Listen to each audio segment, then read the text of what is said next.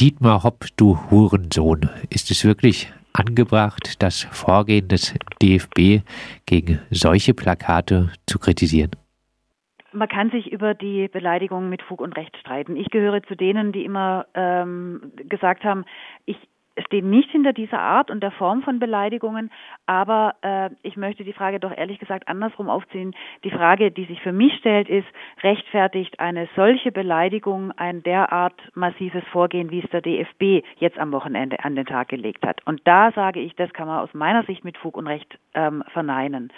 Und ich sehe auch einen ganz erheblichen Unterschied zwischen dieser Beleidigung dem Herrn Hopp gegenüber und beispielsweise rassistischen Vorfällen und Entgleisungen und Beleidigungen gegenüber beispielsweise schwarzen Spielern. Da würde ich wirklich einen ganz massiven Unterschied sehen und finde, dass man da tatsächlich auch eine Unterscheidung machen muss.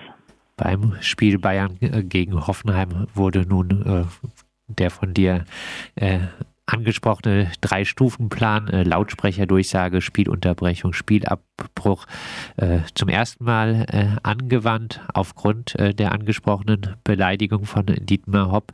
Eigentlich soll der Plan die Schiedsrichter im Umgang mit schwerwiegenden rassistischen Vorfällen im Stadion unterstützen. Heißt, du findest es nicht gut, dass jetzt endlich die Bereitschaft besteht, diesen Plan anzuwenden? Na, das ist ja das Interessante, wenn der DFB diesen Plan tatsächlich bereits schon mal angewandt hätte, als es rassistische Vorfälle gegeben hat, und die gab es ja in der Vergangenheit durchaus. Aber das ist eben genau unser Kritikpunkt, dass der 3-Stufen-Plan eben nicht bei dem Thema zur Anwendung kam, für das er eigentlich gedacht war, nämlich rassistische und diskriminierende Vorfälle, sondern, und das fand ich auch ganz interessant, dass der DFB da jetzt dann eigenmächtig quasi nochmal eine Erweiterung dann im Nachhinein vorgenommen hat, sondern bei einer Beleidigung gegenüber einem Menschen, der mit Sicherheit nicht von Rassismus und Diskriminierung betroffen ist, sondern der einfach beleidigt wurde. Und zu der Art von der Beleidigung möchte ich vielleicht nachher auch noch ganz gerne was sagen.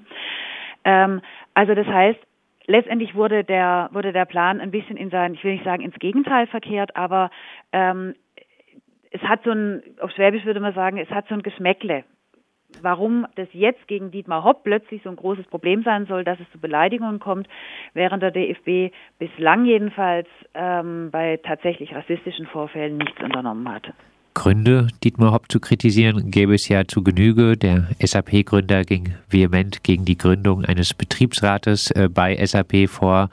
Sein Vater Emil Hopp war SA-Truppenführer in Hoffenheim und an der Störung der örtlichen Synagoge beteiligt. Dietmar Hopp relativierte diese NS-Vergangenheit seines Vaters. Warum müssen also die Fans auf so plumpe Hurensohn-Beleidigungen zurückgreifen?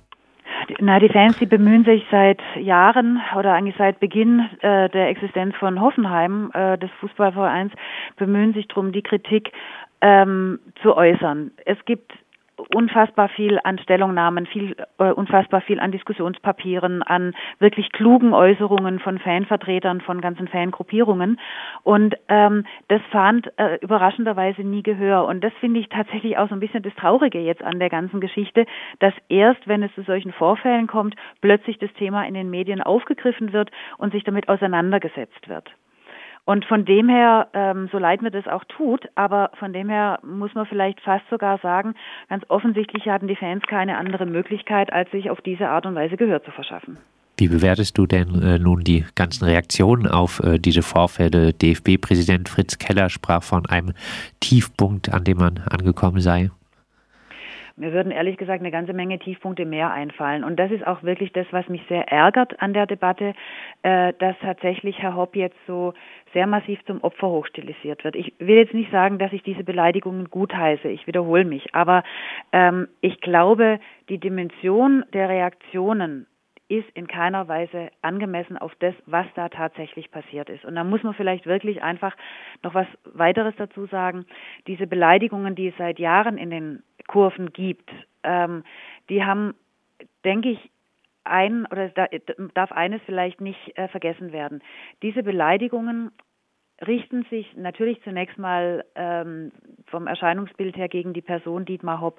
Gemeint ist da aber eigentlich was ganz anderes. Gemeint ist eine Kritik an einem Fußball, für den Herr Hopp in den Augen vieler Fans steht, nämlich das immer weitere Vorantreiben der Kommerzialisierung, das Aushebeln der sogenannten 50 plus 1 Regel. 50 plus 1 Regel vielleicht zur Erläuterung bedeutet, es gibt eine Regelung, die besagt, dass in Deutschland immer Minimum 50% plus 1%, also Minimum 51% in den Händen eines Vereins liegen müssen von einem Fußballclub, um eben zu verhindern, dass einzelne Investoren so einen kompletten Fußballverein übernehmen.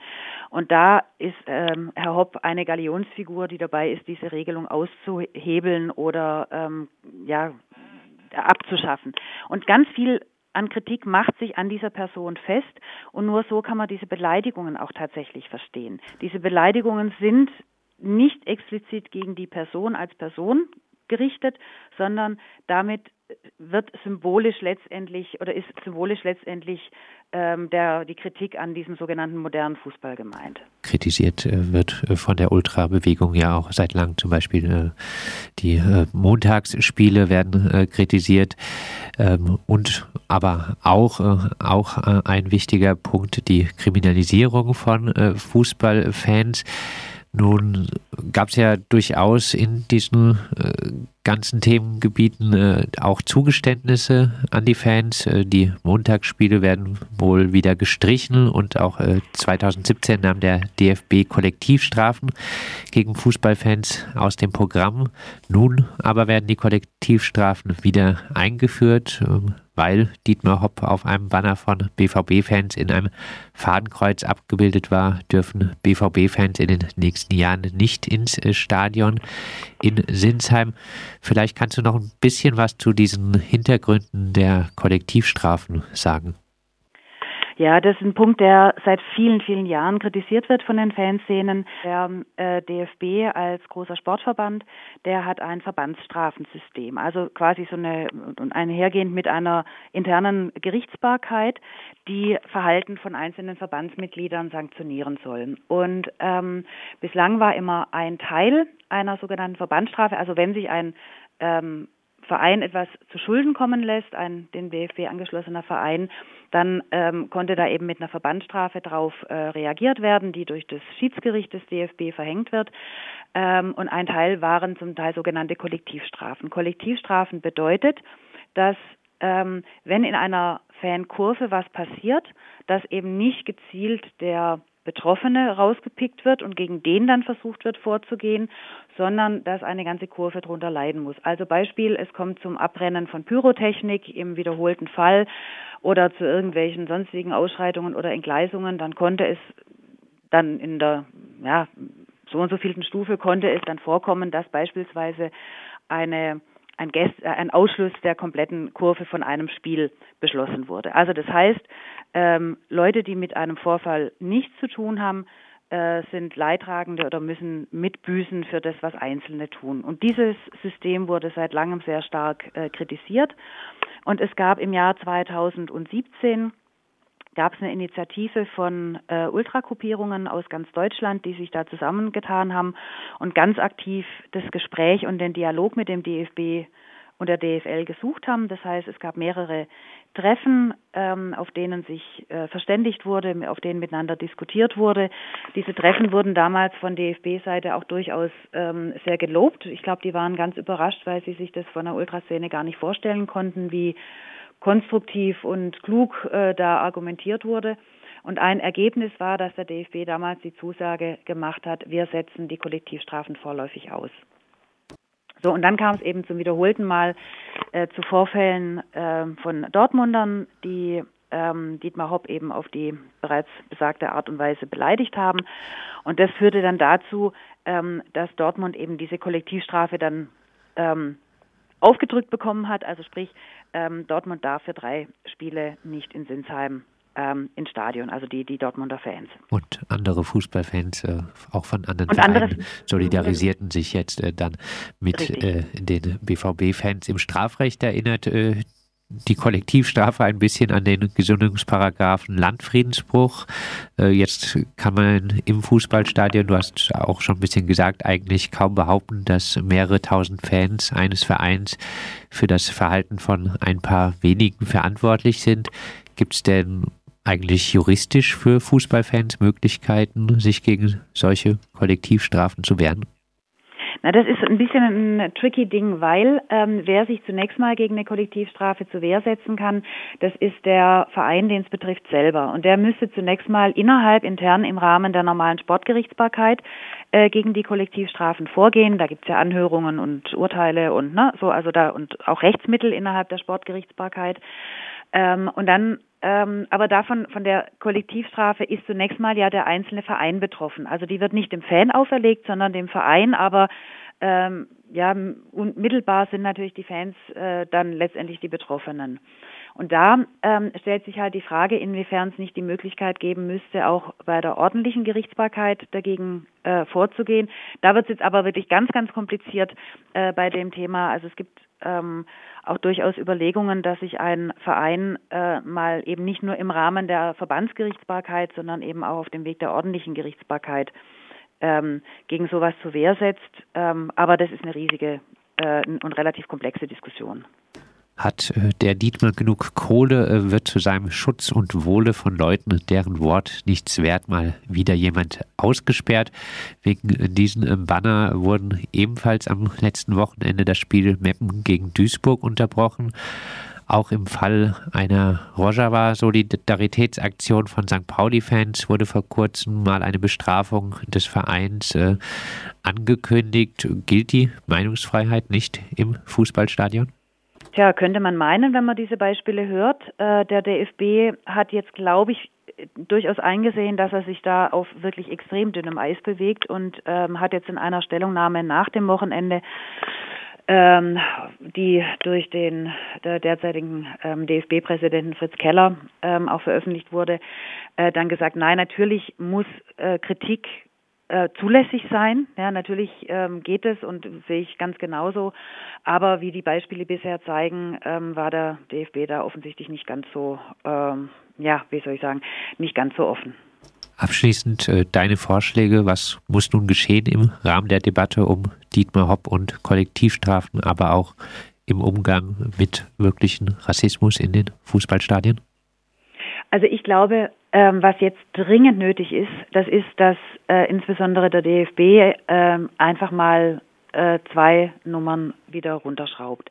Ich glaube, der sollte sich einfach mal ein bisschen jetzt rausnehmen aus der Debatte und in aller Ruhe auch nochmal vielleicht versuchen zu analysieren, wie es zu der ganzen Situation gekommen ist, wie es zu den Vorfällen kommen konnte und wo vielleicht wirklich auch ein Fehlverhalten des DFB drin liegt. Da ist der DFB nämlich immer nicht so gut drin, einfach auch mal zu sagen, wir müssen uns vielleicht auch an manchen Punkten etwas auf die Fans zuzubewegen. Und ich glaube, der zweite Schritt ist, dass der DFB tatsächlich bereit ist, ganz, ganz klar zu unterscheiden, wo gibt es rassistische Beleidigungen, die auch meiner Meinung nach durchaus sanktioniert werden sollten? Wo geht es um schlichte und einfache Wahrnehmung von Meinungsfreiheit, von Kritik an Fehlverhalten, an Missständen im Fußball? Und wo geht es um, sage ich mal, vielleicht auch Fanverhalten, das man nicht gut finden muss, aber das vielleicht auch ein Stück zu einer etwas zu einer etwas ruppigeren Fankultur mit dazugehört und da einfach Augenmaß an den Tag zu legen, also als erster Punkt. Und ich glaube, der zweite Punkt ist, es wäre dringend erforderlich, dass sich der DFB auf die Fans zubewegt und dann vielleicht auch wieder das Gespräch mit denen sucht. Es gab eine Initiative jetzt von Fanorganisationen, die dieses Gespräch eingefordert haben, ganz bewusst und gesagt haben, DFB, wir müssen reden. Was da jetzt rauskam, weiß ich nicht. Ich glaube, das fand heute statt. Aber ein Zurückrudern und vielleicht wirklich ein Vorgehen mit Augenmaß, das ist das, was meines Erachtens nach jetzt notwendig ist. Das sagt die Rechtsanwältin Angela Furmaniak von der AG Fananwälte, die sich insbesondere um Verfahren gegen Fans des VfB Stuttgart kümmert. Mit ihr haben wir über die jüngsten Diskussionen um die Beleidigung des Multimilliardärs Dietmar Hopp und die unsäglichen Vergleiche dieser Beleidigung mit rassistischen Vorfällen und über Kollektivstrafen gegen Fußballfans gesprochen.